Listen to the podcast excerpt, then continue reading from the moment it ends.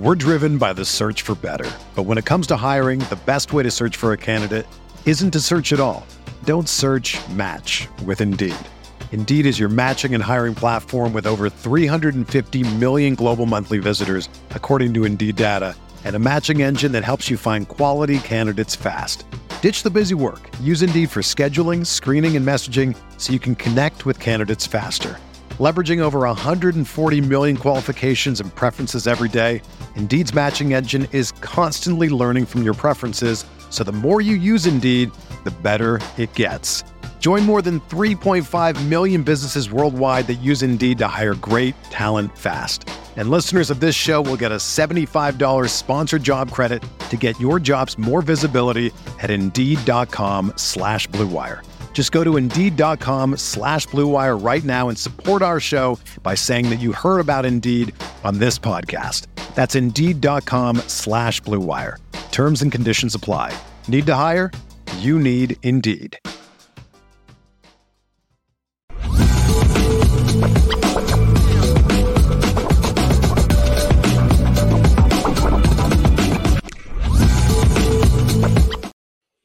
All right, love. We come out and safety, I believe, from a defensive standpoint, might have been the biggest question mark behind defensive line.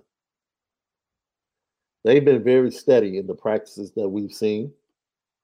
And Chris O'Leary, safeties coach, he met with the media.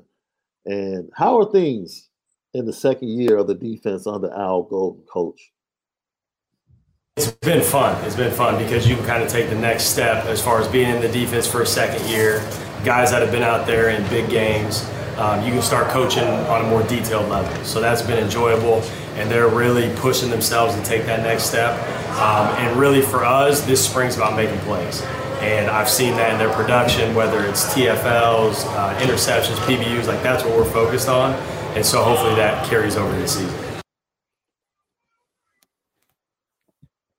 What do you think about that? Focused on turnovers.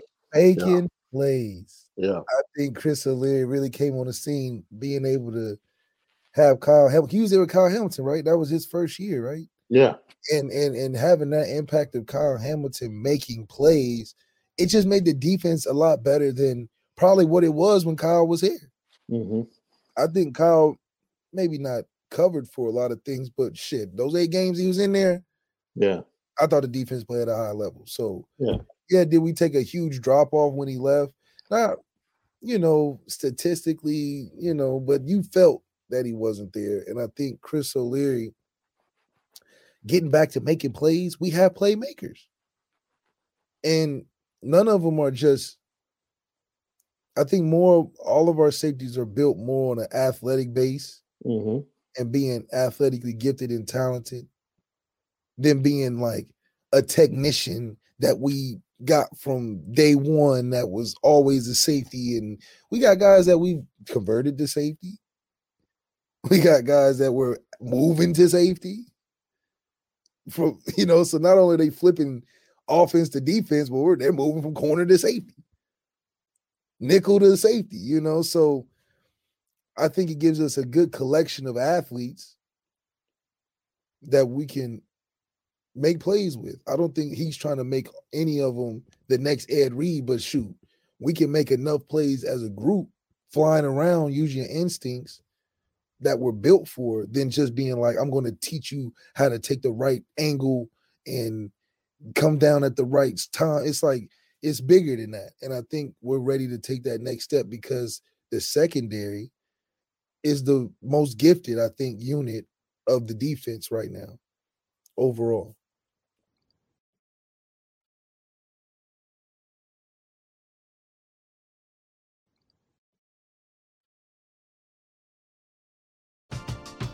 We're driven by the search for better. But when it comes to hiring, the best way to search for a candidate isn't to search at all. Don't search match with Indeed. Indeed is your matching and hiring platform with over 350 million global monthly visitors, according to Indeed data, and a matching engine that helps you find quality candidates fast. Ditch the busy work. Use Indeed for scheduling, screening, and messaging so you can connect with candidates faster.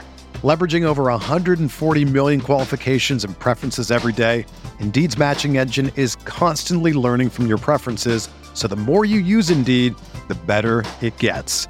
Join more than 3.5 million businesses worldwide that use Indeed to hire great talent fast. And listeners of this show will get a $75 sponsored job credit to get your jobs more visibility at Indeed.com slash BlueWire. Just go to Indeed.com slash BlueWire right now and support our show by saying that you heard about Indeed on this podcast. That's Indeed.com slash BlueWire. Terms and conditions apply. Need to hire? You need Indeed. Whether you're a world class athlete or a podcaster like me, we all understand the importance of mental and physical well being and proper recovery for top notch performance. That's why I'm excited that Unifyd Healing is sponsoring this podcast. Unifyd Healing is a new and super innovative global network of wellness centers powered by Energy Enhancement System, or EE System. If you haven't heard of the EE System, you'll want to listen up. This technology promotes wellness, deep relaxation, purification, and rejuvenation. In hundreds of locations across the globe, access to a center is easy and affordable. Interested in experiencing the EE system technology for yourself? Go to unifydhealing.com slash bluewire to learn more and find a center near you. That's U-N-I-F-Y-D healing.com slash bluewire. No material or testimonials on the Unifyd Healing website are intended to be viewed as medical advice or a substitute for professional medical advice, diagnosis, or treatment. Always seek the advice of your physician or other qualified healthcare provider with any questions you may have regarding a medical condition or treatment and before undertaking a new healthcare regimen, including EE system.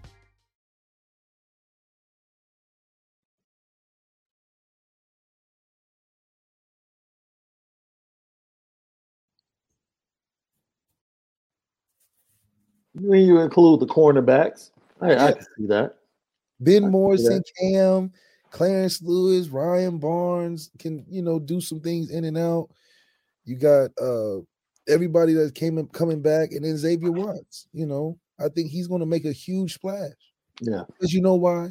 He made a noticeable difference in a game that we actually needed, the SC game. if you can make plays in the game that is noticeable, hmm that means you found your spot. That means you found your spot. Yeah. You're flash like Jalen Sneed flashing in a game.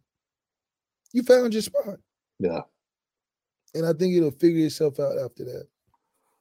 He also talked about the newcomers, one being Thomas Harper, the transfer, grad transfer from Oklahoma State, and someone that we kind of raved about in our practice report a little bit this weekend.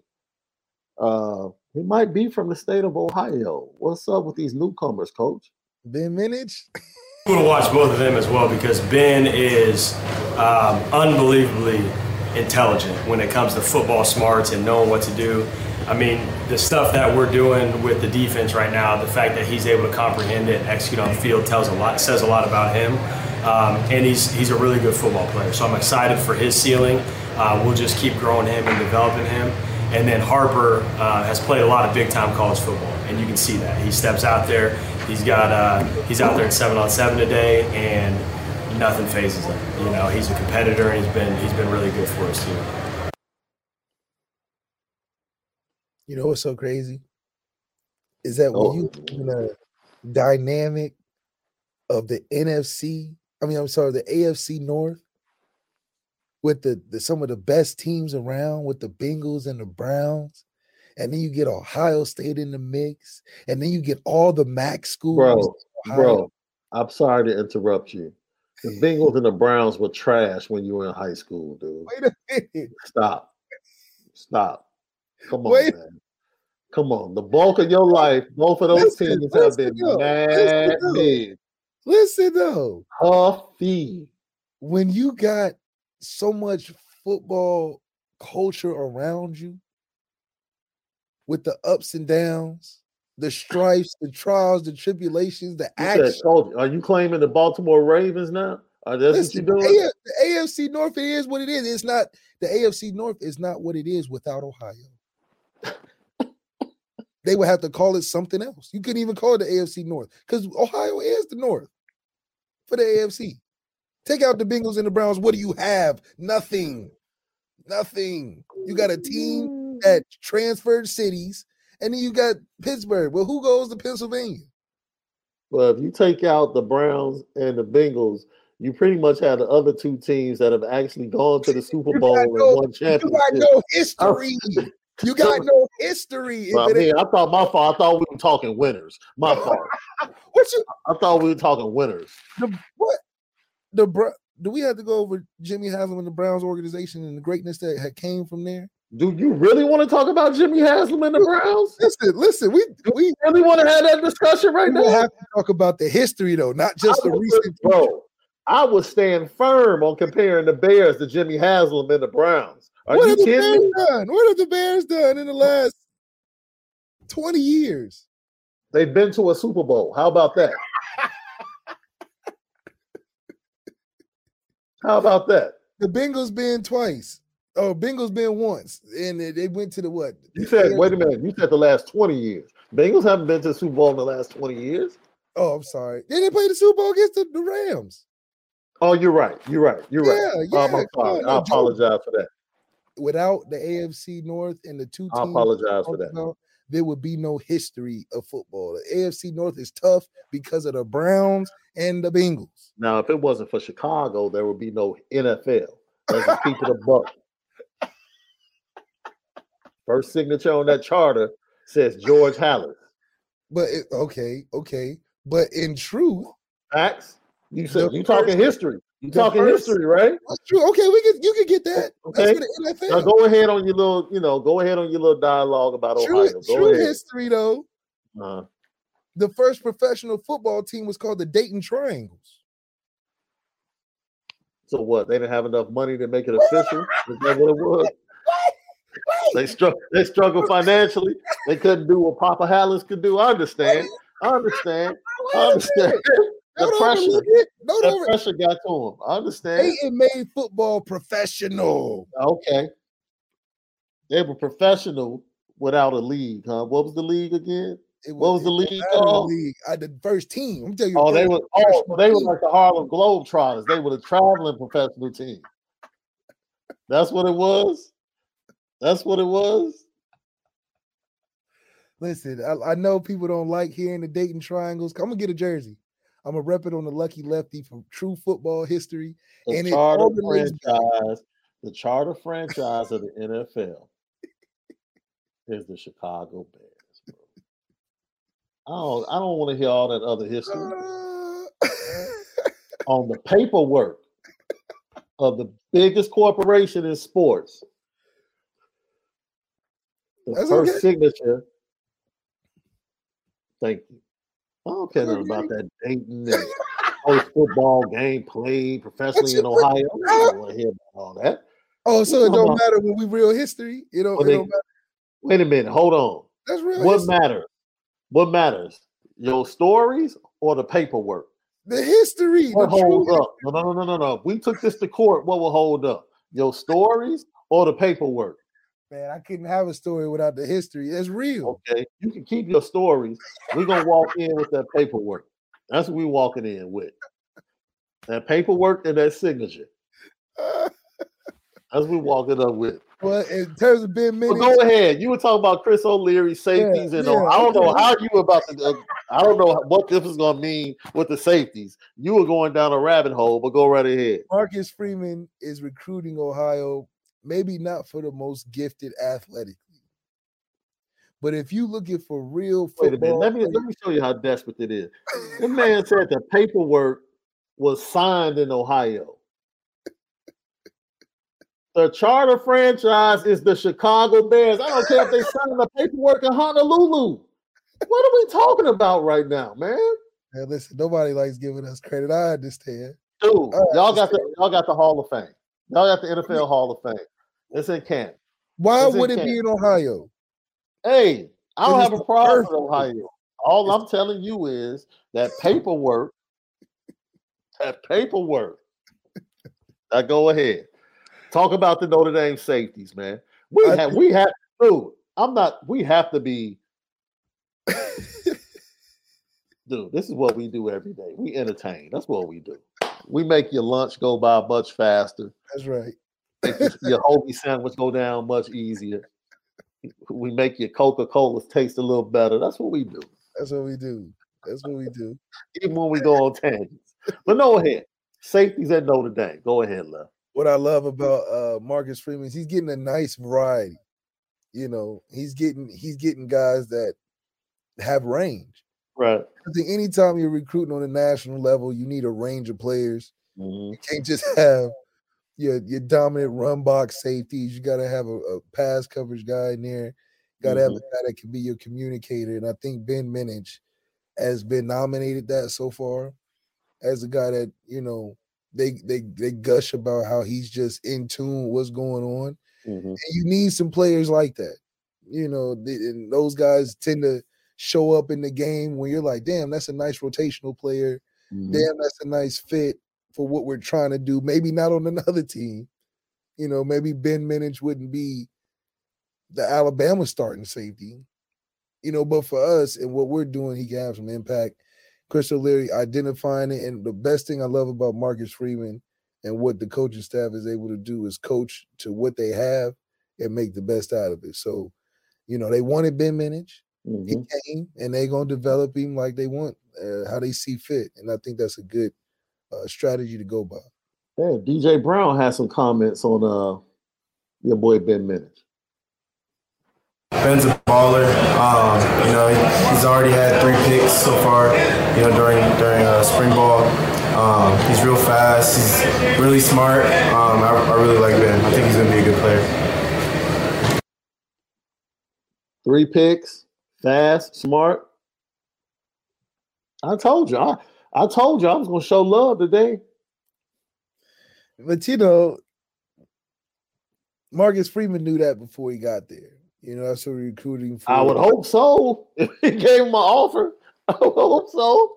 But you know, But see, outside Ben Minich is one of those that sneaks through the cracks right. because of who he played next to. That's also true. He played next to an Ohio State five-star safety. And you know, He's You definitely know. one of those guys that was like, man, I was coming to see a guy, but then this other kid was doing good too. And I didn't mean he was like a two-star, but I think we found something. You know what I mean? One of those guys, like a Chris Finke type of thing. Yeah, yeah. So you got the buzz coming from Notre Dame secondary, which I, I told you guys after watching him in practice on Saturday.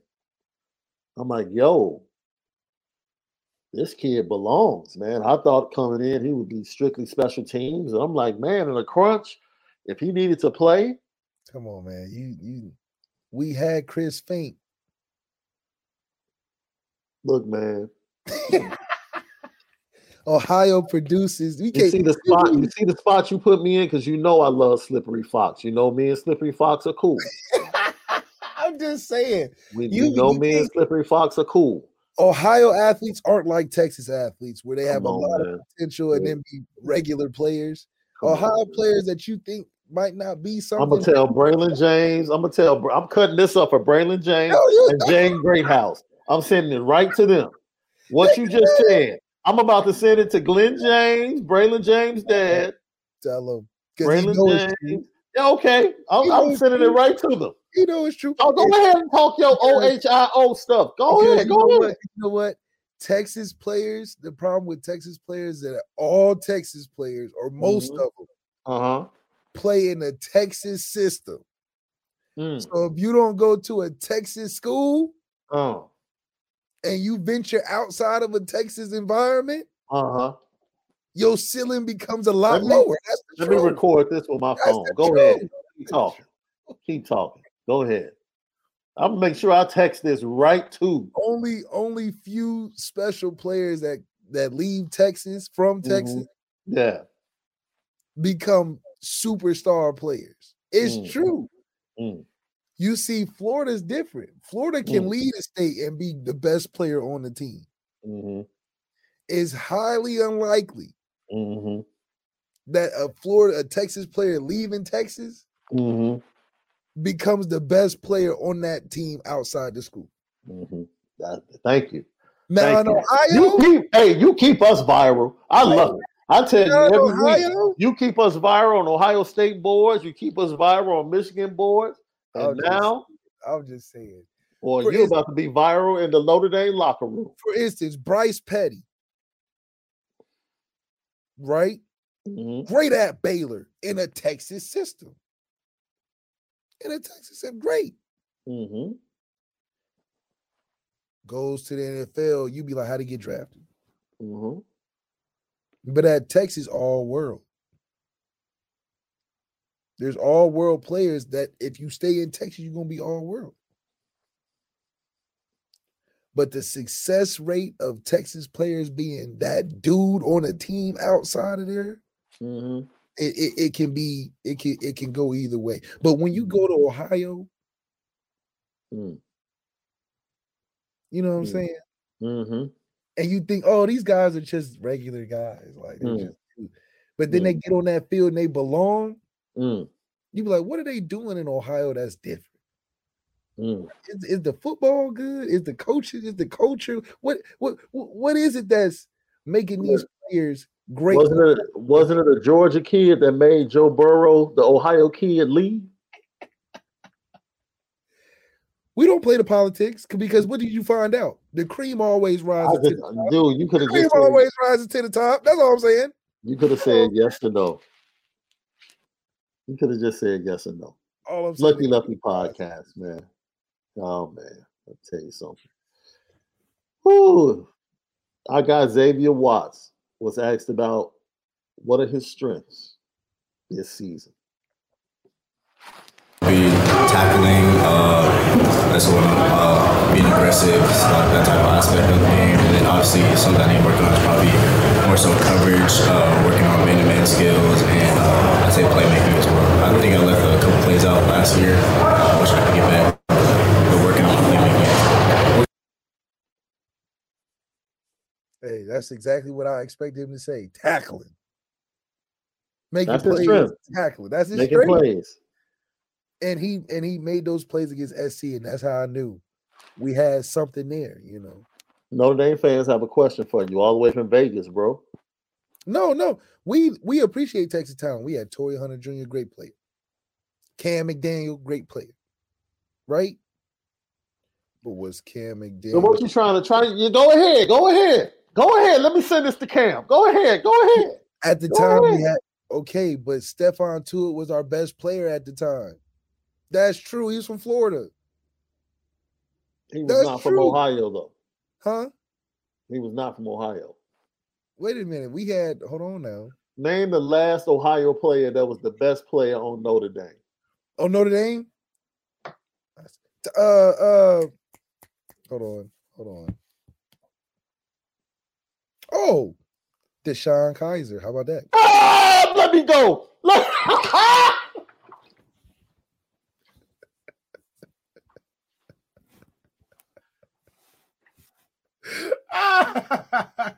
That's true though. I'm trying to. I, I, unless I gotta think about it. Let me think. Let me think. I gotta think about it. Let me think. What was DeShone was the second rounder? I mean, that's true. He was a second rounder. I'm trying to think. Ooh. Oh man. Technically, he's a second rounder, and that was the highest draft of 2016. That's the truth. DeShone Kizer was never the best player on Notre Dame's team. I'm saying from the from draft standpoint, he was a second round. That was the highest drafted player of 2016. So in that year, Stop. technically he was the best player on the team. And because he got drafted in second round, which was higher than who got drafted that year. It was just him, I think. No, no, no. Lucky Lefty, I don't know what is wrong with my co-host today. He is man, he is hell bent on promoting the state of Ohio today. I look. Michael Cam- Michael Campbell said he just spit his water out laughing. We My just talking man. analytics. We're just talking analytics. I'm gonna give you a, I'm gonna give you one more opportunity. But that is not the answer. I'm trying to think who do we even have from Ohio on the team? Oh, I can't even think right now. We've been so focused on the the trying to get a quarterback. Yo, I don't. Where did that Texas hate come from, bro? There's no Texas hate. It's the truth. I love Texas. No, Texas always has the, the big, strong athletes. Think about Wait a Texas. minute, this dude. Okay, because I, I thought you were halfway trolling. It wasn't until your face when you just said No, it's no, the truth. Like you said that with conviction. You really believe Texas- this. Texas high school football is 100% worthy of being the top, what, three high school football states in the country. 100%. Mhm. Individually, Texas players that are used to playing in the Texas system, because look, look at all the Texas systems are the same. Mhm. Run and shoot, Big 12 football is not great football. Mhm. And we all know that. Mhm. we went over who recruits from where the most, Right. right? And a lot of these states that have teams that are middle of the road Mhm. In their conference recruit from Texas.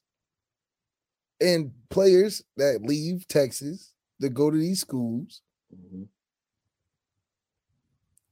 aren't giving you what the in-state kids from Texas are giving you. Texas in-state kids is the reason why Texas is going to be great this year.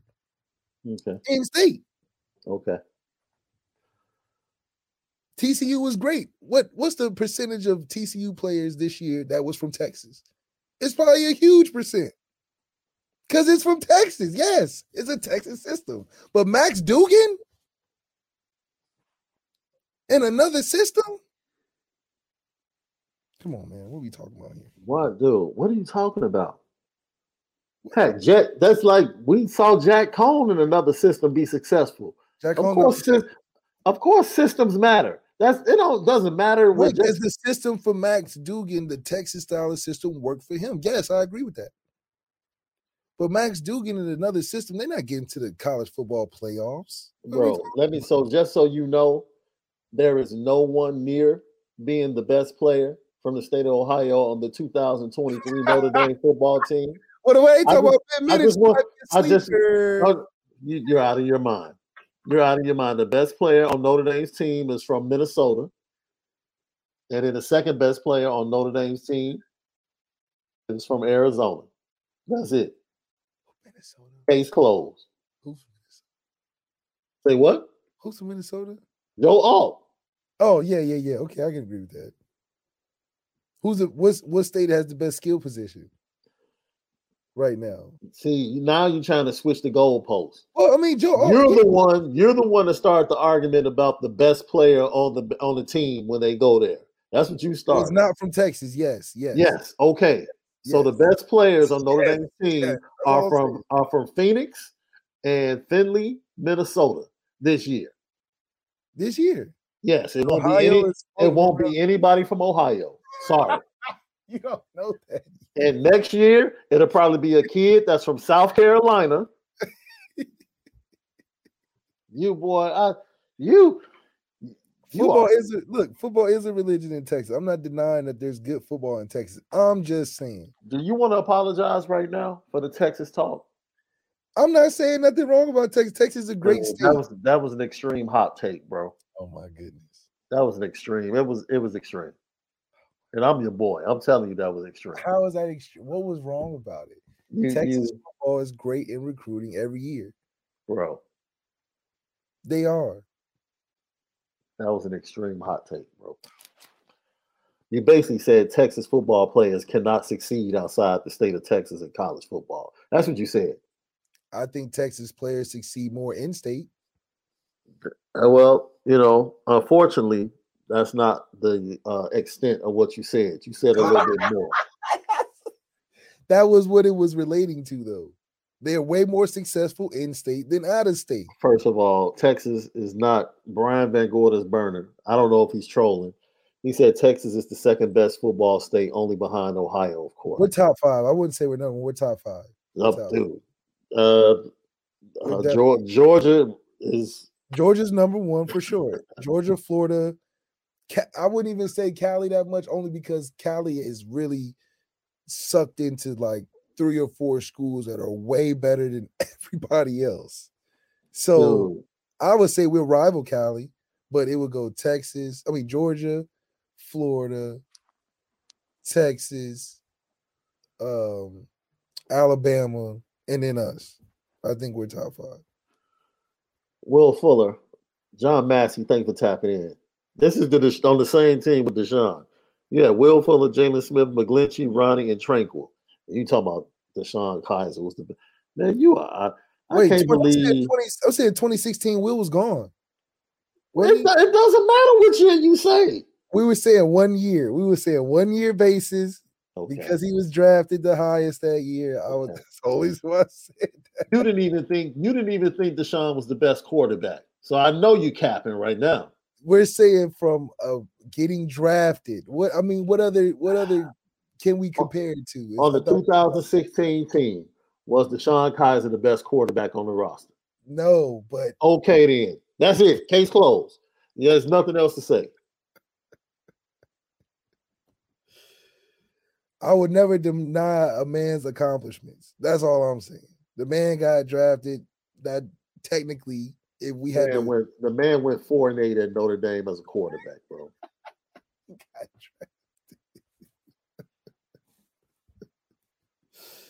Oh man, that's crazy. And Mike McGlinchey, Mike McGlinchey was on that team, by the way. He went. He went to. uh And Quenton Nelson was on that team, so you're still bugging. Quenton didn't get drafted the same year as DeShone. Quenton got drafted the year after. But he was on the team. I'm just saying from a year to year basis. Oh man. I'll let, I'll let you keep falling off that cliff. I keep trying to put my hand out to lift you back up, but you just you don't want any help. Nah, Quinn, nah, Q, nah, Q definitely was. Man, I I already told you the best player I ever played was Jaylon Smith. I will always say that that was best player, but Q was definitely the next best player. It would go Jaylon, then Q, and then probably Will or something. You know. Hey, Ramon Henderson, what's up? What makes you good? What makes you popping this year?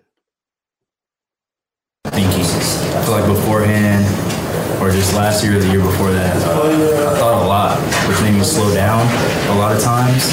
Um, I say more so now, I know what to expect. It's not thinking like a defensive player, it's thinking like a QB. So you see like people line up and you just know where the ball is going to. You know where it has to go to, or you just like you just see what he's thinking when he's looking at you. If that makes sense. If I'm in the post and he's purely staring at me, like I know I'm in his I'm in his head as much as he is in mine. So I feel like that helps me. a That's some interesting comments, bro. Pre-snap thinking makes him different this year. Yes, it definitely comes with a comfortability of, like he said, when you see something over and over again, and you've been watching film and you've taken the reps and you've made the mistakes of previous times, you you do get a sense of okay, I know that they can only do this thing out of this formation, this look. Let me be on high alert. Now they may not, you know, there's always a chance they may not, but you want to be able to stay on that curve of of knowing. And I think any player that gets the, the chance and opportunity to get enough reps, you start to get that common cliche of the game is slowing down. And I think that's where the pre-snap and what he means is the game slowing down for him that when the ball snaps, he's not overwhelmed. And it happens a lot for younger players. Everything that they see in the film room, it's like, okay, I think I get it. But it happens so fast that it becomes overwhelming if you don't have enough reps and experience at it. So for a guy like that to to to see the benefit of what is changing for him and having those reps. And it's good to see that he's getting it because some guys have a hard time getting it even with experience. So you can see he's making the right strides and it goes back to great recruiting. You're getting kids that are teachable. And that's hard these days, getting recruits that are teachable and can develop as well. You know, uh, being in that second year of the all of the defense is a benefit for these guys it seems like there was a lot of opportunity for missed assignments and miscommunication last year, being in the first year offense under Al Golden. The guys feel a lot more comfortable from front to back. They talk about that. And DJ Brown said it himself. He's like, man, look, I've had three defensive coordinators in the last four years. As we end this, was it a mistake for Marcus Freeman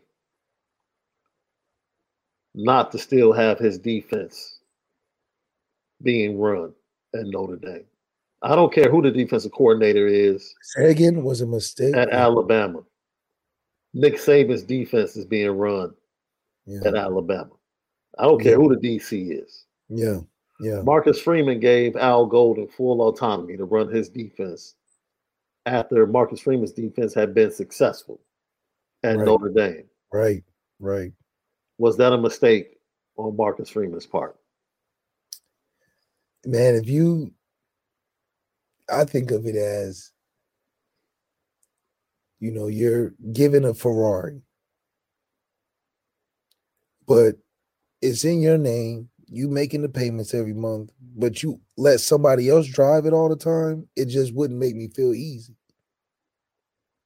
Because I don't know if you might get a nick because it's responsible for me. So if something happens when you doing something, it's gonna fall on me. And I think that's the same in this situation. Yeah, he may be a great driver of a Ferrari. He probably got some on his own. But this one's my Ferrari. so if you nick it up, yeah, you're gonna feel bad, but I'm gonna feel worse. So I think it's a situation of uh, is it a mistake?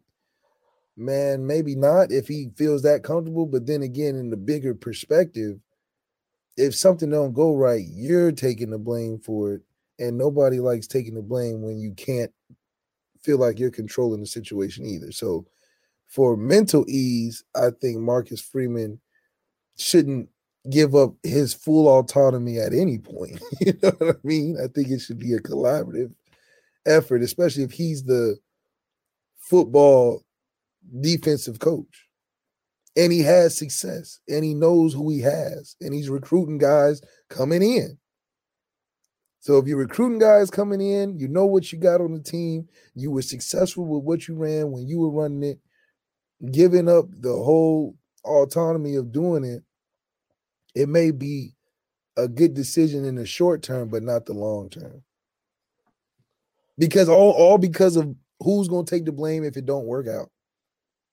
And I think that that's what you always have to think about in this day and age because you know college football is on that carousel. You can be there today and be gone tomorrow. You know. See, I just go back to the BS that was created with multiple head coaches, certain hirings and things that were taking place. There was not a feeling of total autonomy given to a new head coach. And that was unfortunate. I'm not sure how the entire Al Golden situation went down. But I'm just, man, you know, if I'm the head coach and I'm a defensive guy, we're running my defense. Uh, that's what it is. Right? I mean, if you're the head coach, come on, man. You're not come on. You are the head coach. You tell what other people should be doing, you know. And I just think giving up that control just is no different than having an offensive head coach. Yeah. That's what you did last year. You know what I'm saying? And it didn't go as best as it it didn't go as best as it could have because you didn't get a chance to have your influence to even, you know, have a chance to make it better. Yeah. Yeah. So then the next year you talk about what you want from a team philosophy perspective and what you're looking for in the hiring process and then you come back and say, "Well, I couldn't get it, couldn't get what I wanted, but this is going to work for the team. It may not be what I'm trying to run, See, but it's what we can do." And then defensively, you give up the defense too. Yeah, it's like, dang, you just you're giving every side up. So I'm sure it'll be frustrating with him eventually, but we got a lot of things that can fill the hole in the meantime terms of great players and great. And I think people look. Let me tell you something. Al Golden has no intention of being at Notre Dame for the long term. No, he's an NFL coach. So that means when he leaves this organization, and these young men have to once again learn to do defense all over again. If it had been Marcus Freeman's defense from the jump, we wouldn't have this problem. That's the issue. We're looking like we would look like our offense now. We're we kept the same stuff. We're just absolutely tweaking it here and there, tweaking it here and there because it's the Notre Dame offense. It's the same. This is the Notre Dame offense. This is how Notre Dame's offense is going to be for the next eight to 10 years. As soon as Al Golden gets his opportunity, go to the next level, he's gone. And when he leaves, you have to bring in another defensive minded coach with another philosophy and another defense. The players have been under Al Golden. Now they have to learn a totally different defense. And that's what Brian Kelly never never lost. Hold on, Brian Kelly Brian Kelly never lost his offense through all those years. No through all those years, he kept the same offense. Maybe you know Sanford came in, LaFleur came in, Tommy came in, Denbrock was in there, Coach Mark, but he always ran the same Coach Kelly stuff. That's what made it good and bad. Because if yeah. he like, we'll be on a whole variation. Yeah. After all the years compiled up, and then he'll come in there and be like, "Let's run it like I did at Grand Valley." right. You run like he did at Grand Valley. You know what I mean? So that's what get. I think that's what kept him around. And like Lee Murray Fiesta Bowl, he didn't call the Fiesta Bowl. Mike Elston did. Yeah. He, even yeah, remember we had a problem with Mike that. Elston total autonomy that's to call the Fiesta Bowl, sort of uh, as an interview for the DC job, and he failed miserably. So, look, we can stop. What we're not about to do because I can point out games like we can point out that USC game with Al Golden. It's a it's a couple of we can point to that Marshall game. You want me to point out some horrible defensive performances for a defensive coordinator? We can do that for everybody in Notre Dame history. Oh yeah, I mean Elko had a pretty good run. That was except for Elko. Yeah, we can do that. so we're not about to sit up here and act like the Notre Dame defense under Marcus Freeman was trash. No, no, we want to pick out one or two games. Man, miss me with that. Defensive coordinators for sure. You know what he did immediately? He improved the defensive recruiting immediately as a defensive coordinator. What doesn't Al Golden do? Recruit. No. I don't think. He, I don't think he. Really that's in my opinion. Marcus Freeman should have kept his defense. Period. Because it's continuity. That's one. You never have to worry about what defense you're playing at Alabama ever. It doesn't matter who the coach is. Doesn't matter. You go to Georgia, you don't have to worry about who's who's running who's the defensive coordinator. Kirby Smart. Kirby Smart. That's it. Kirby Smart. So no, there's a reason why they have continuity in defense for close to a decade because it's their head coach's defense, even though they're the head coach. That's like if you have a sleepover and your your homeboy bring his PlayStation over. Guess what? When the sleepover's over, he gonna take his game with him. Wait a minute. First of all, let me stop this.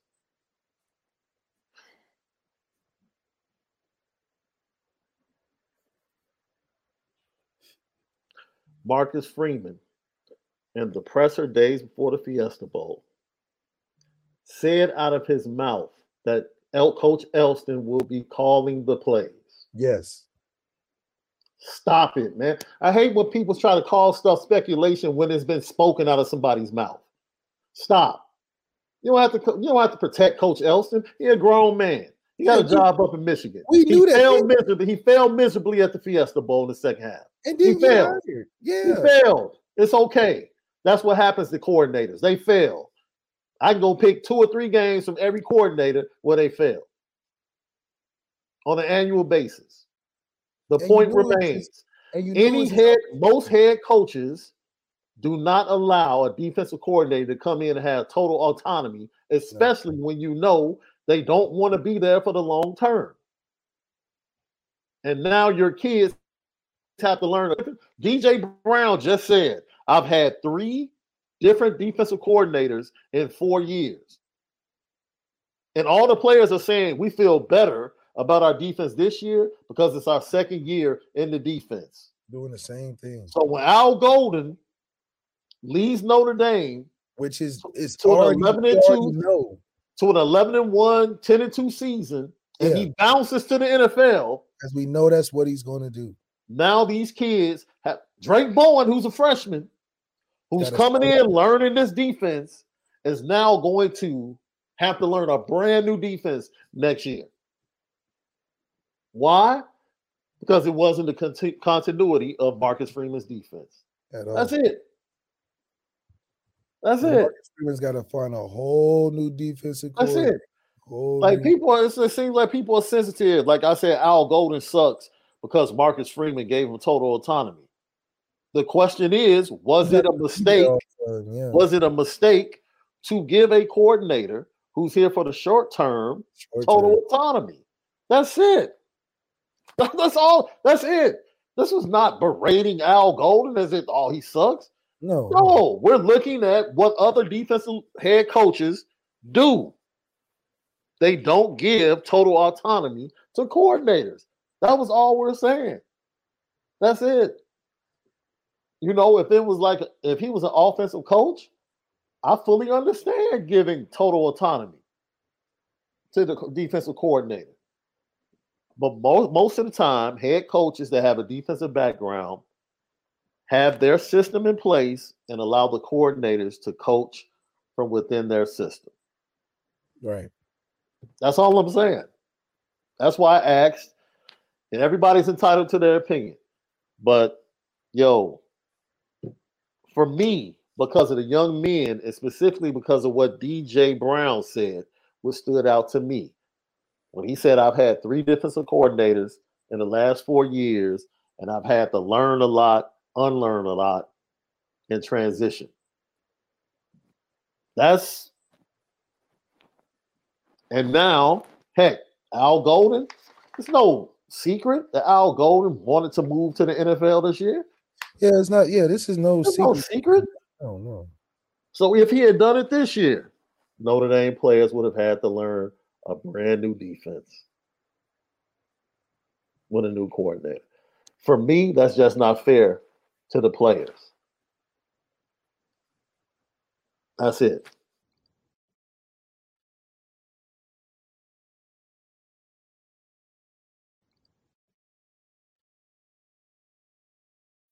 When you need mealtime inspiration, it's worth shopping Kroger, where you'll find over 30,000 mouthwatering choices that excite your inner foodie. And no matter what tasty choice you make, you'll enjoy our everyday low prices, plus extra ways to save, like digital coupons worth over $600 each week. You can also save up to $1 off per gallon at the pump with fuel points. More savings and more inspiring flavors make shopping Kroger worth it every time. Kroger, fresh for everyone. Fuel restrictions apply. Another day is here, and you're ready for it. What to wear? Check. Breakfast, lunch, and dinner? Check. Planning for what's next and how to save for it? That's where Bank of America can help. For your financial to dos, Bank of America has experts ready to help get you closer to your goals. Get started at one of our local financial centers or 24-7 in our mobile banking app. Find a location near you at bankofamerica.com slash talk to us. What would you like the power to do? Mobile banking requires downloading the app and is only available for select devices. Message and data rates may apply. Bank of America and a member FDIC.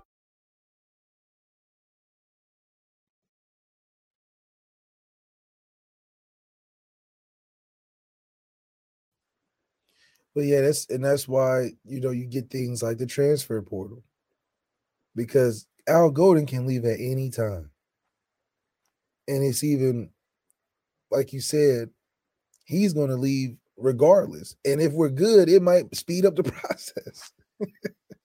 so Marcus Freeman is like, I think if it's just hard to be in a position where he's it feels as though he's trying to appease his staff being a new head coach trying to make sure everybody's on the same page that mm-hmm. sometimes if you're hired to be the dude you got to go in there and and and run it like the dude and be like look i want it this way But it's I'm- the same offensively, right? Left. If you become, or when you become, because I'm sure it's in the near future, when you get your first head coaching job, who's calling plays? uh, yeah but it's it's no question and i think he's like trying to be too obama with it You can't take everybody with you and do everything. And make Well, that's everything- Apple. You know what? I didn't really make an apples to apples comparison there. I, I apologize for failing. When you get your head coaching job, the offensive coordinator is going to be coaching whose offense. Oh, mine. It's gonna be in tandem. There But- you go. I just I would just think that, you know, even with but it's the same thing with Gerard Parker. When is going to be your offense that you put your stamp on? Because Tommy's stuff isn't going to last forever. But didn't Tyler Buchner tell us yesterday pretty much what the offense is going to be? Like if you Oh. really listen to him, Yeah, he said, um, like just listen to him when he talked about how comfortable he was. Li- listen to Tyler Buchner for a second. part of your game are you most pleased with at this point in the spring? Uh, probably decision making. Uh, I think I did a pretty decent job of making good decisions, trying to keep the ball out of harm's way, um, prevent turnovers. Yeah, I think that's been good so far. And then just the differences in Tommy's offense versus Jared's. I guess obviously it's still similar, but I guess how have you kind of adjusted some of the changes in that? Yeah, uh, roots and bolts are still the same. Um, formations, motions. So I didn't have to do any real like, you know, Quizlets, note cards, study guide, you know, things like that to learn the formation and motions. But uh, they've added some good nuggets, some good new plays, some good concepts, some things like that that uh, you know really help this offense. Are going to be good plays for us, um, and also slim down some things that you know were a little extra weight or things we didn't use all the time. So just keep things uh, linear and you know keep it all compact and easy for us to go out there and operate. And then you saw the offensive line grow last year. I guess have they taken a step forward this spring so far? Yeah, uh, I don't know if you guys were here for practice. No, yeah, we hit a big run like first play team. Uh, they got counted up, looked awesome. Um, so those guys are work their tails off every single day. Um, they work unbelievably hard, and you know it shows on the field. Yo, he said, look, I didn't have to write down any notes. It's the same motion, formations, right? We added some nuggets. We did some things that maybe we didn't do a lot of, but everything's linear. right, because that's that's Tommy is technically Tyler's guy. But Gino Guidugli is like, I'm trying to learn from day one. I'm gonna be here longer. And that's Mm. I think Kenny Minchey is where Gerard Parker needs to be having. What does he want to do to make Kenny succeed off of his skills? I don't Mm. believe Kenny Pickett and Sam Hartman's offensive skill set are the same. And so, yeah, Gerard Parker, it works right now because you got guys that you was with from a previous regime. Right. But that previous regime and the, and what was in place is going to fade away because the longer you get away from that, Tyler's not going to be there forever helping guys learn what you were doing before. Mm-hmm. And so Kenny Pickett is going to get the year two or three and be like, okay, what's built for me? I know what Right. was Tyler Buchner and Tommy when they were here, but what are you transitioning to address my strengths and weaknesses, which I think he has that are can are different. You know, I think CJ Carr is different if he continues to stay. I think if we get Deuce Wright or Deuce Knight, he's different. Yeah. So I think Gerard Parker should update the Windows system. You know, You know, don't I, I think even offensively, and you can correct me if I'm wrong, because Todd Monken just went to the Ravens, right? right. He left Georgia, he went to the NFL. Man, that cat Todd Monken did not want any parts of these new quarterbacks. He didn't want no parts. He wanted no parts of these new quarterbacks in Georgia. I'm not mad at him. He You looking at it like, man, I'm dealing with who and what and when. he probably thought he was getting Lamar, though. That's probably he was like, Oh, I'm going to Lamar. Oh, yeah, I'll take that. But no, even with Kirby and Nick Saban being defensive minded guys, I would venture to say Lane Kiffin laid the groundwork for all future offensive coordinators at Alabama. Because he went from Lane Kiffin to Steve Sarkisian. Like, if you're going to be an OC at Alabama, you have to fit into what Lane Kiffin laid, right? that's tra- transition from yes, uh, AJ McCarron to absolutely um who- to Tua, and Tua, Jalen Hurts, and all the different quarterbacks. Yeah, Bryce Young, absolutely. Like he transitioned offensively. That was the framework, and you can come in and add little nuggets. But this is the framework of what we want to do offensively. So even offensively, Marcus Freeman can have a say so on what the framework of the offense is going to be at Notre Dame. Now, you know, you can add motions and all of that stuff and nuggets, that's fine. Especially based upon the quarterback or the talent of the quarterback. But at the end of the day, man, you're the head coach. The continuity for the team is on you. That rests upon you, right? And I I fully believe that great head coaches in college football expect to lose coaches. yes. They don't coach thinking coaches are going to be around for five years. Nick Saban expects to lose. Nick Saban expects Tommy Rees to get a head coaching job Yes. At off some at some point off of Alabama or to go to the NFL. He expects that. He doesn't Tommy expect Tommy told to, want to go to NFL. absolutely. He doesn't expect Tommy to be there for the next five years. But Saban also rotates his guys too. He ain't just he ain't just Tommy is a new one, Right.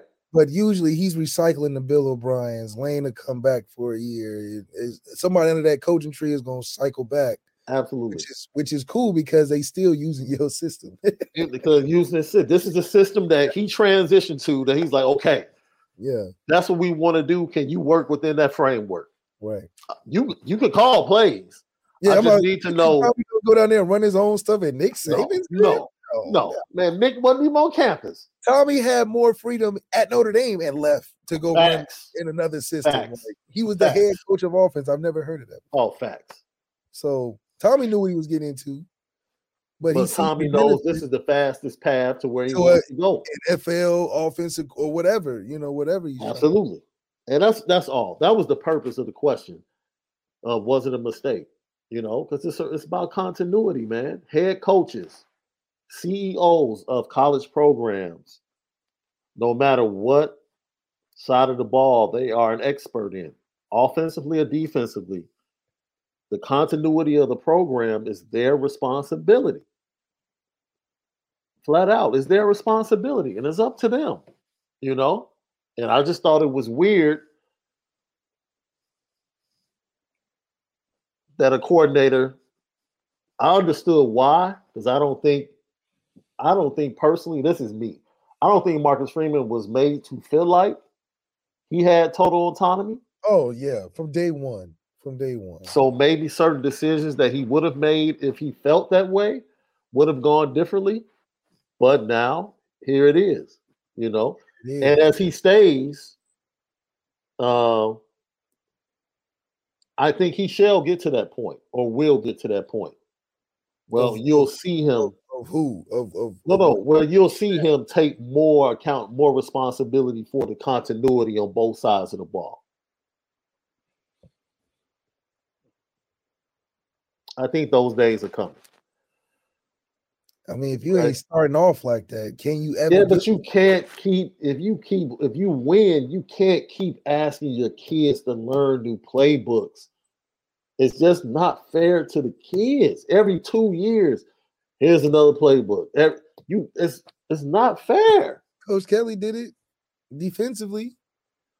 It wasn't fair. I still and it wasn't fair when he did it. It but at least Or wait a minute. At least Brian Kelly was an offensive guy. yes, yes. Offense stayed the same. Defense changed every year. That's what I'm saying. He was an offensive guy. So he was like, look, man, do your thing. Man, go ahead, do your thing. You're you- you're a defensive guy? You dude, no, no, no. But we no, no, produced no, no, no, no, we've no, had no. great defensive years also, though. I don't know. It's, it's You can. perspective. You Because when we can. had But I had think what it Malcolm- wait a minute. You have to understand the transition from Mike Elko to Clark Lea was the same staff. Okay, okay, that's true. He ran Mike Elko's defense. Yeah, yeah, it eh, Just changed a few things. So that was continuity. yeah. Elko's, yeah, Elko. That's a two year of good transition, though. We went Yeah. from Diaco to VanGorder, Yeah, and then from VanGorder to Elko, yeah. and then from Elko to Long, and then from Long to Marcus Freeman, and Marcus Freeman. Absolutely. So that's Absolutely. that's at Notre Dame, you're gonna have three or four coaching changes. It's just what it is because it's too of it's too much of a honeypot. Right. You a coach at Notre Dame, they're like, ooh, y'all win 10 games. Ooh, head coach. Yeah. Yes. Oh, oh, oh, NFL, where you want to go? Where you want to Yeah. go? One year? Yeah. We can't keep a coach. Yeah. So it's like, damned if you do, damned if you don't. But if you're the head coach, you never should give up your side of the ball. That's that's all I'm saying, man. Coach Kelly gave up his. He's like, I give up defense. Y'all can take that. Right. Offense, shoot, you running No. No, it didn't matter what OC came in, you were running Brian Kelly's offense. Why do you think Lincoln Riley can go anywhere and have the same success? That's that's, that's, that's all I'm saying. And like Look Roger, all I hear what Roger is saying. The point is, when Nick Saban transitioned, he decided this dude is going to come in and establish the framework. He knew, he knew Lane Kiffin was going to get a job. He didn't expect Lane Kiffin to be there for five years. So it doesn't matter what OC comes in. This is the framework. From that framework, which is a passing offense, I bet you there will be no OC coming into Alabama going two tight ends like fifty percent, sixty percent of the time, like they used to back in the day. I can guarantee you that. They won't have another Eddie Lacy. No, that. I can guarantee you that. Derrick Henry.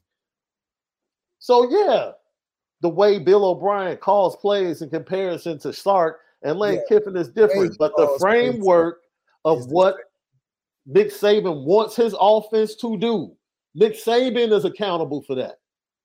This is what I want. Do it. But do it also- your way, but this is what I want. But that's where it gets tricky because Marcus Freeman told you what he wanted offensively. Two days later, he's like, "It's not what I want, but it's gonna work." so it's like, damn. I, I just hope he don't like golf too fast. You know what I mean? You know, it was just yo, it was just it's strange to me. That's why we wanted to ask today, like, was it a mistake? Only time will tell, Only right? Only I time will know tell. from history though, if you give up your own side, it's gonna be rough for you. Oh, it 'Cause is. Because if you give up your own side and you already given up the side you don't coach, Yeah, when are you ever gonna get control of anything other than personnel decisions, you know, from recruiting and stuff? But and Roger Backman, I totally disagree. Because Nick Saban ran his defense at Michigan State and he ran his defense at LSU. It has And, nothing to do with merit. When he became a head coach at Michigan State, it was his defense. That's coaching 101. When Kirby got his job, he ran his defense the Oh. first year at Georgia. And it looks just that. like Saban's because it's Saban's. Because You don't have to do. That's that's coaching 101. If it's your side of the ball, you, ain't are the man. it. That's how you got there. Right. What you mean? That's how you got there. You mean somebody in the building has more autonomy autonomy over me and what I do as a coach? Nah. Because look at how frustrated he looked. No. When Tommy did some suspect stuff in the go, he'll he'll go no phone like, what are we what are we doing? Man. What are we run the ball? What what's all this? And that's a frustrating for a head coach because you got to ask And questions see, this is. And Kirby ran Nick Saban's defense. and ran it at and runs it at Georgia. Kirby Currently, wasn't coaching. Kirby was running Nick Saban's defense and recruiting the way Nick Saban wanted it ran. just like it. That's why he Will. Will Muschamp is the defensive coordinator at Georgia, running Kirby Smart's defense. And when Will Muschamp left Alabama, he took the same defense to Florida and won. Thank you. Thank you. Thank you. That's why all the SC. That's what a tree is. A coaching Thank tree. you. That means when you leave the tree, you still This doing the same. Dude, this has this is coaching 101. You don't give autonomy to what you're an expert at as a head coach. You just don't. Not as a head coach. No, you don't. Winning coaches don't do that. Historically, they just don't. Because I'm sure Dabo got some of that offense that he telling them what to do. Dude, Jimbo Fisher has been awful. Oh, but they're running his stuff. But they are running his system. Win, lose, or draw. Off of off of the being the QB. People are like, man, football has his system is antiquated and old. Yep. And Jimbo Yeah, they Fisher's like, we're still running my system. Because you see what happened with Jameis? That's all he got to do. You see what That's happened? It. that's all he got to do. That's it. He's like, come on, I had So it, it has nothing to do with winning and coaching the one champ. It is coaching 101. Coaches are not about to give up or give total autonomy to someone when they're the expert on that side of the ball, when that's their expertise. They just don't do it. And it's strange. And I said before that Marcus Freeman probably would not have done it if the culture had been different. Maybe you keep bringing up the time. It does not matter. Nick Saban did it the first year he became a head coach. Kirby Smart did it the first year he became a head coach. Coaches become head coaches and they don't give other coaches total autonomy. They don't do that. They just don't. Fine, dude. You think Lincoln Riley is giving somebody to play calling duties? When he took over at Oklahoma, he called the plays, bro. But nobody giving him play calling duties. It had more autonomy over the offense. No. I don't know how, dude. His brothers, wait a minute. Stoops had his brothers as DCs, along with other people at mm-hmm. Oklahoma. They ran Stoops' defense for 20 years. And that was his first big job. First one. That was his first big job. They ran his defense for 20 years. Kirk Ferentz, they're running his stuff. It's antiquated, it's old, but Kirk Ferentz is not changing at all. You know why? Because head coaches don't just trust their livelihood to the total autonomy of other coaches. You You just don't do that. It has nothing to do with how long you've been coaching. It doesn't. It's a, it's a fact of life, though. You're not going is. and then be like, "Hey, my homeboy, you can take care of my wife, and I'm gonna just chill on the couch." Man, Why would you bro, do bro, you are an offensive coordinator. Okay. Your head coach, you know. Yeah, he's like, I want to run the ball, I want to do this and that. I gotta figure It's out who- how to run an offense with Thank those you. parameters. Like, Thank do you. Thank you. Thank you. As head I don't, coach in gonna be like- 101. As, as head coach in 101. I'm the head coach. This is what I want to do on offense. This is the framework. make it happen? Make it happen. The way the way you make offense happen, just put this as the theme. That's You know? it, man. Sure we running that thing. That's it. This has nothing. This is like, dude, at every level of football, this is how it goes. It has nothing to do with tenure, how long you've been coaching. Every coach knows when I get a head coaching position on any level, it's gonna be, it's gonna be this offense or this defense is going to be mine. Mine. That's it. Yo, that was a pretty interesting conversation to end the show, bro. Yeah. The chat, as always, was lit, man. Thank you, everybody, for your comments, your thoughts. We appreciate you guys so much, man. Oh, you know what time it is. Let's get out of here. Look. Petticoat.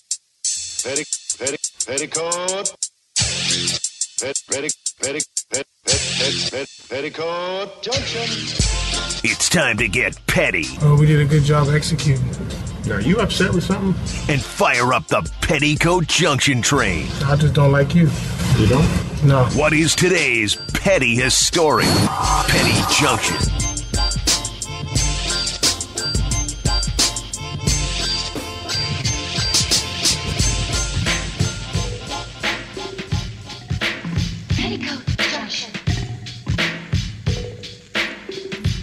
Petty Junction, pettiest story of the day brought to you by Nora Whiskey and NoraWhiskey.com.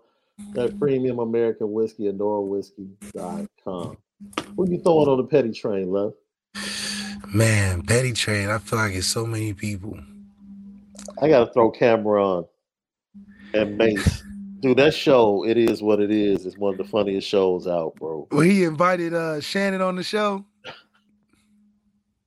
Oh yeah, I did Yeah. want to put Shannon on the Petty Train. He went at hey, you know, he went at the vice president, I mean the president's wife pretty hard today, bro. I, I mean, he He went I at think he went at Jill Biden pretty hard, bro. he's been he's been on the Petty Train recently too. I mean, not only for that, I think I mean he he has some correct sentiments though. However, I think he's been on the Petty Train just like what he said about paying for his girlfriend's divorce and telling the dude, "Why you care about this little money, man?" I think that's just so crazy. Man. Would you pay for your girlfriend's divorce just so she can get through it? I mean, does that would that make So you could be so you could be with her? so you could be with her? Would I pay for my girlfriend's divorce? I think that's petty. Why why is it How old am I? Because if she's coming out of a situation where she's walking away with nothing from the divorce,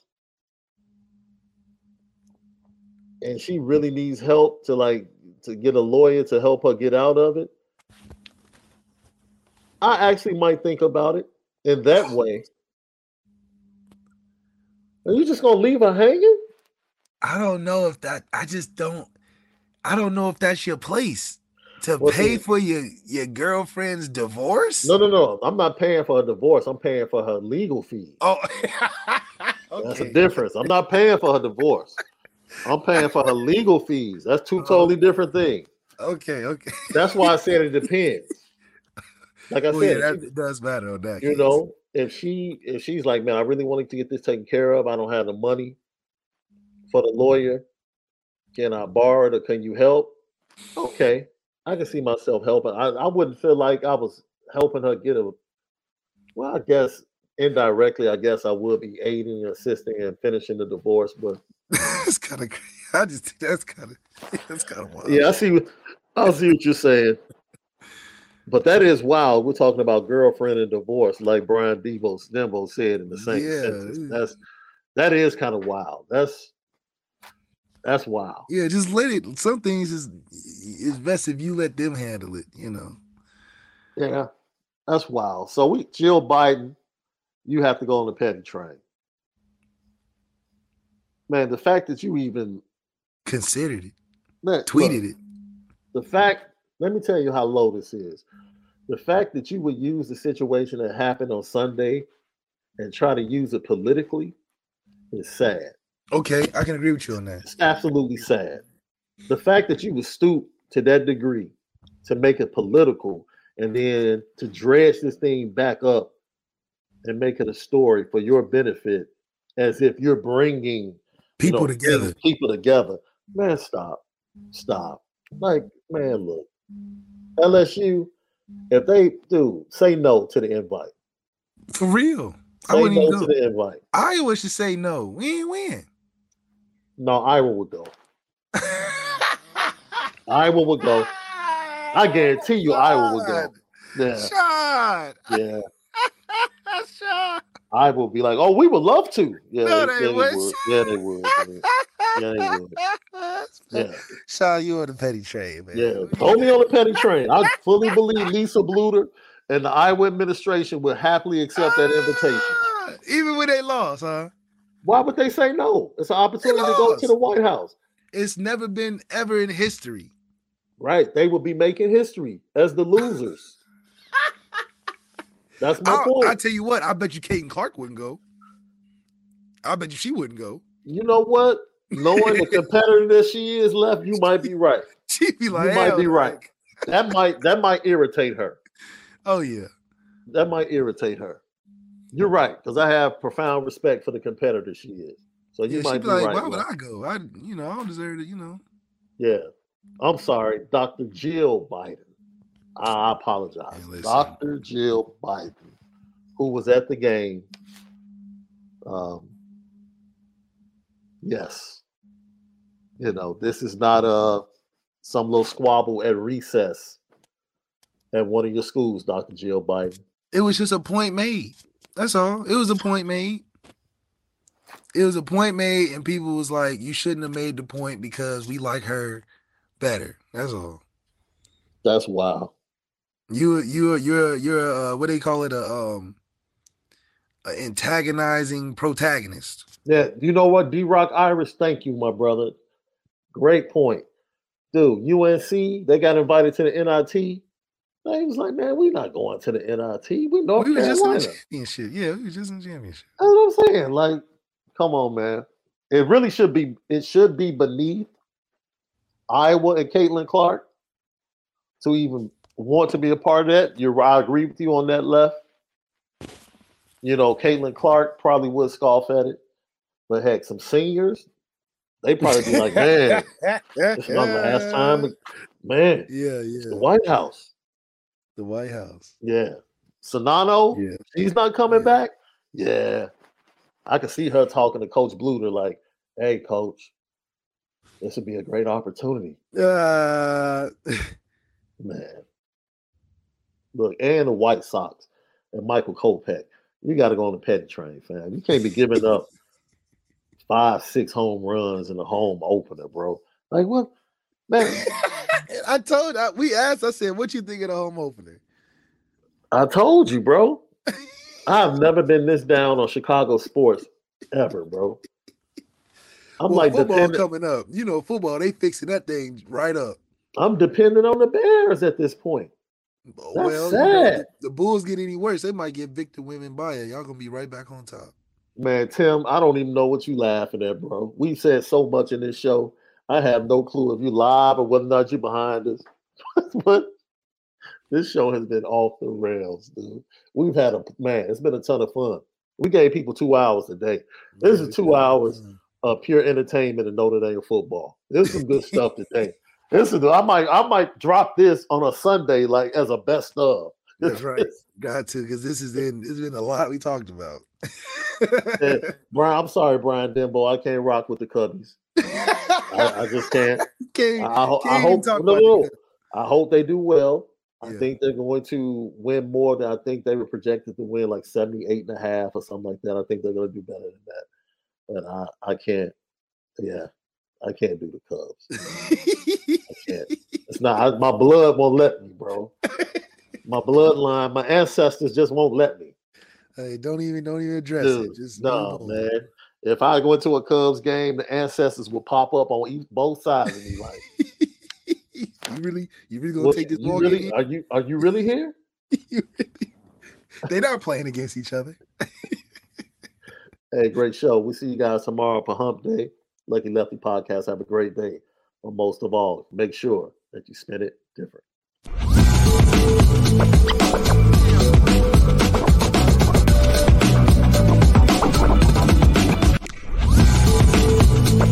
Everyone is talking about magnesium. It's all you hear about. But why? What do we know about magnesium? Well, magnesium is the number one mineral that 75% of Americans are deficient in. If you are a woman over 35, magnesium will help you rediscover balance, energy, and vitality. Magnesium supports more than 300 enzymatic reactions in your body, including those involved in hormonal balance.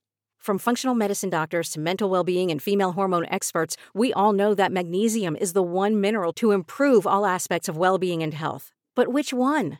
Magnesium Breakthrough from Bioptimizers, the trusted choice recommended by leading experts with seven best absorbed forms of magnesium to ensure your body receives the support it needs for overall well being. Go to bioptimizers.com slash balance today and use code BALANCE10 for 10% off. Support your journey to wellness at B-I-O-P-T-I-M-I-Z-E-R-S dot com forward slash balance.